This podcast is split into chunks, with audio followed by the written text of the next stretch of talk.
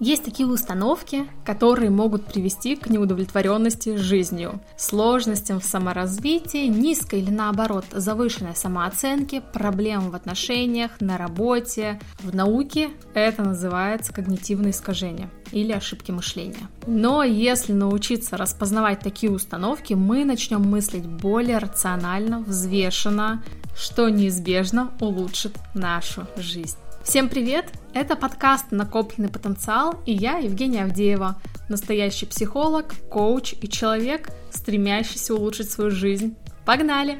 Когнитивные искажения – это регулярные ошибки в восприятии окружающей действительности. Практически у каждой личности есть склонность к созданию своей собственной субъективной реальностью.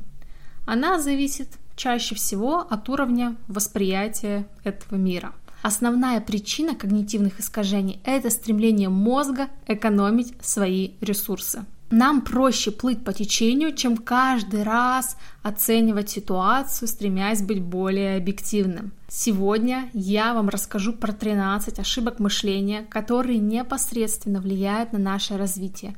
Чаще всего негативно. Ставьте галочку в уме, если у вас или ваших знакомых такое наблюдается. Первое предвзятость подтверждения или селективное восприятие. Это тенденция искать или интерпретировать информацию таким образом, чтобы подтвердить имеющиеся заранее концепции или свое мнение. Человек принимает во внимание только те факты, которые согласуются с его ожиданиями.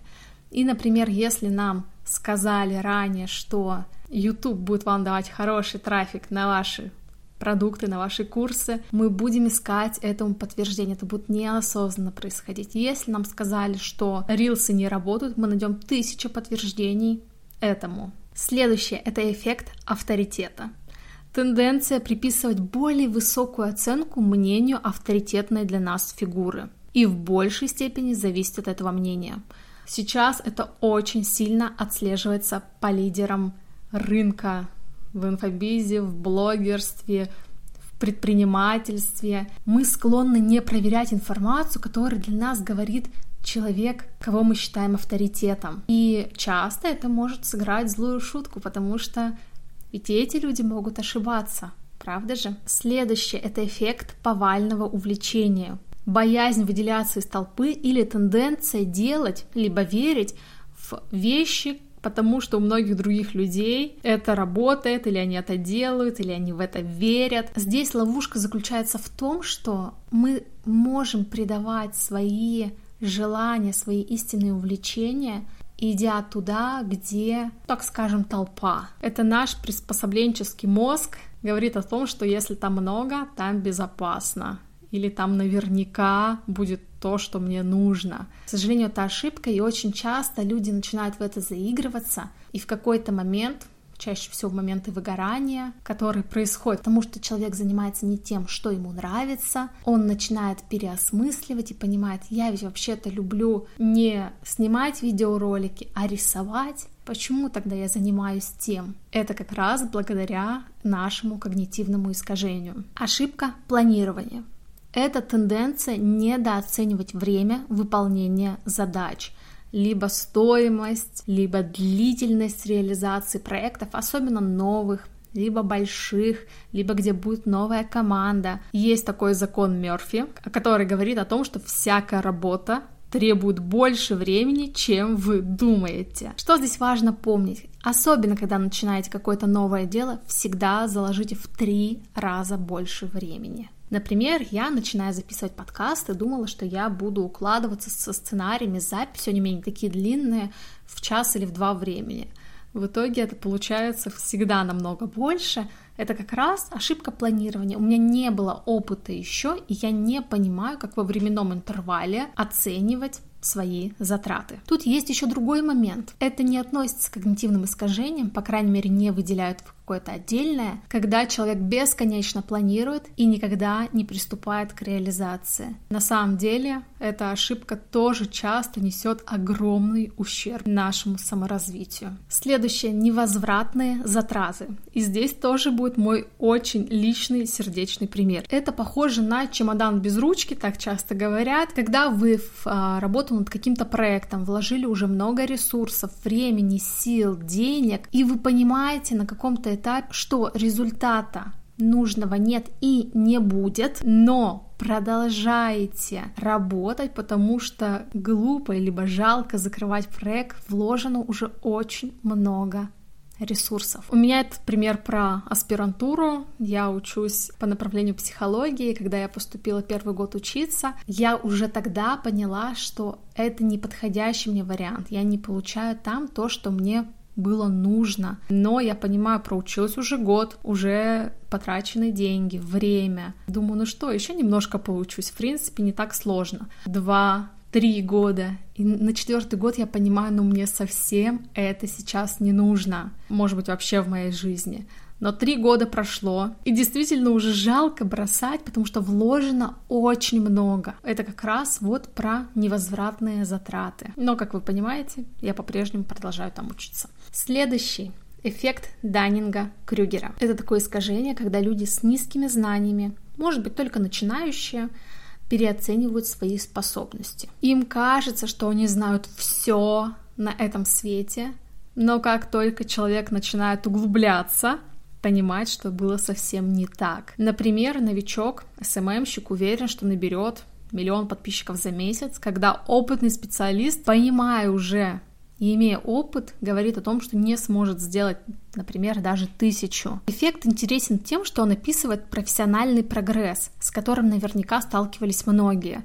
Вначале нам кажется, что мы знаем все, мы такие уверенные, Потом приходит осознание, что знаний очень мало, и как будто я не знаю ничего, наступает такая долина отчаяния. Потом, после этого, когда мы набираемся опыта, наступает момент просветления, и, наконец, так называемое плато стабильности когда наша уверенность, наши знания и опыт сравняются. Тут, как в одном из предыдущих искажений, я говорила, если вы понимаете, что вы только начинаете, ну, вы же объективно это знаете, да, в какой-то новой сфере учиться, развиваться, постарайтесь быть сразу более критичными к своим знаниям. Напоминайте себе, я только начинаю, я не могу знать все, я не могу быть сразу невероятным профессионалом. Воспользуйтесь помощью старших товарищей, ваших коллег, и тогда ваш профессиональный прогресс пойдет намного быстрее. Следующее. Синдром выученной беспомощности.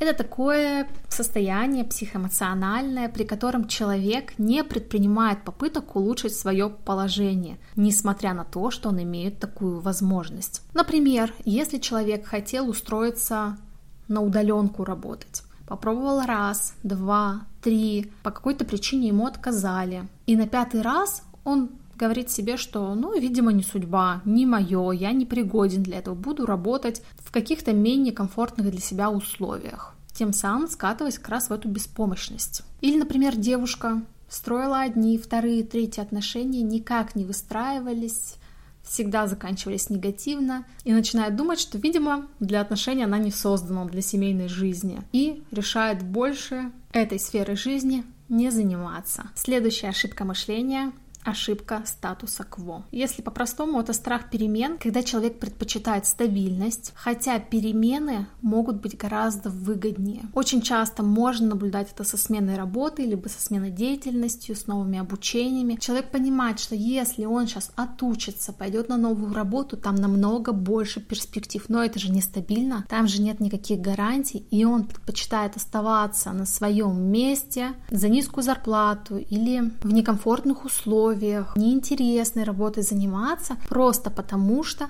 здесь понятно и стабильно. О каком саморазвитии тогда может идти речь? Надеюсь, вы еще не устали, осталось несколько. И следующее — это чтение мыслей. При этом искажение люди без всяких на то оснований считают, что знают, что думают их собеседники, коллеги, руководители, клиенты. Даже очень эмпатичные люди наверняка не могут знать, что думают другие люди. Потому что это просто другой человек. Здесь самый лучший выход по возможности спрашивайте, что думаешь, как считаешь, что ты сейчас чувствуешь. Сверяйтесь со своими предположениями. Я в работе очень часто клиентам в мастер-группе говорю, проведите интервью для своих клиентов, спросите, что хотят, что улучшить, что им важно, что нужно добавить в продукт, что для них наоборот не важно. Нам может казаться, что важно вот эти пункты, а им могут они быть вообще не принципиальны. Не читайте мысли других людей. Сверхобобщение. Здесь человек на основе нескольких случаев делает глобальное обобщение о себе или о миру, или о людях. Например, рилсы не залетают, это у меня. И кажется, что Инстаграм мне не подходит для продвижения и вообще ни для кого он не подходит. Но это ж не так, ведь есть у кого-то, у кого они работают, поэтому не обобщаем, смотрим на частные случаи. Ошибка пропорциональности. Тенденция человека полагать, что большие события имеют серьезные причины. Здесь можно по-другому еще сказать, что большие вложения дадут нам большой результат, но на самом деле, если мы посмотрим, что нам дает результат, иногда бывает – малейшие наши вложения, действия дают нам 80% результата, когда 80% тяжелейших вложений дают нам наоборот совсем чуть-чуть. Это как раз про пропорциональность. Поэтому смотрим, анализируем, желательно на бумаге. Предпоследний пункт.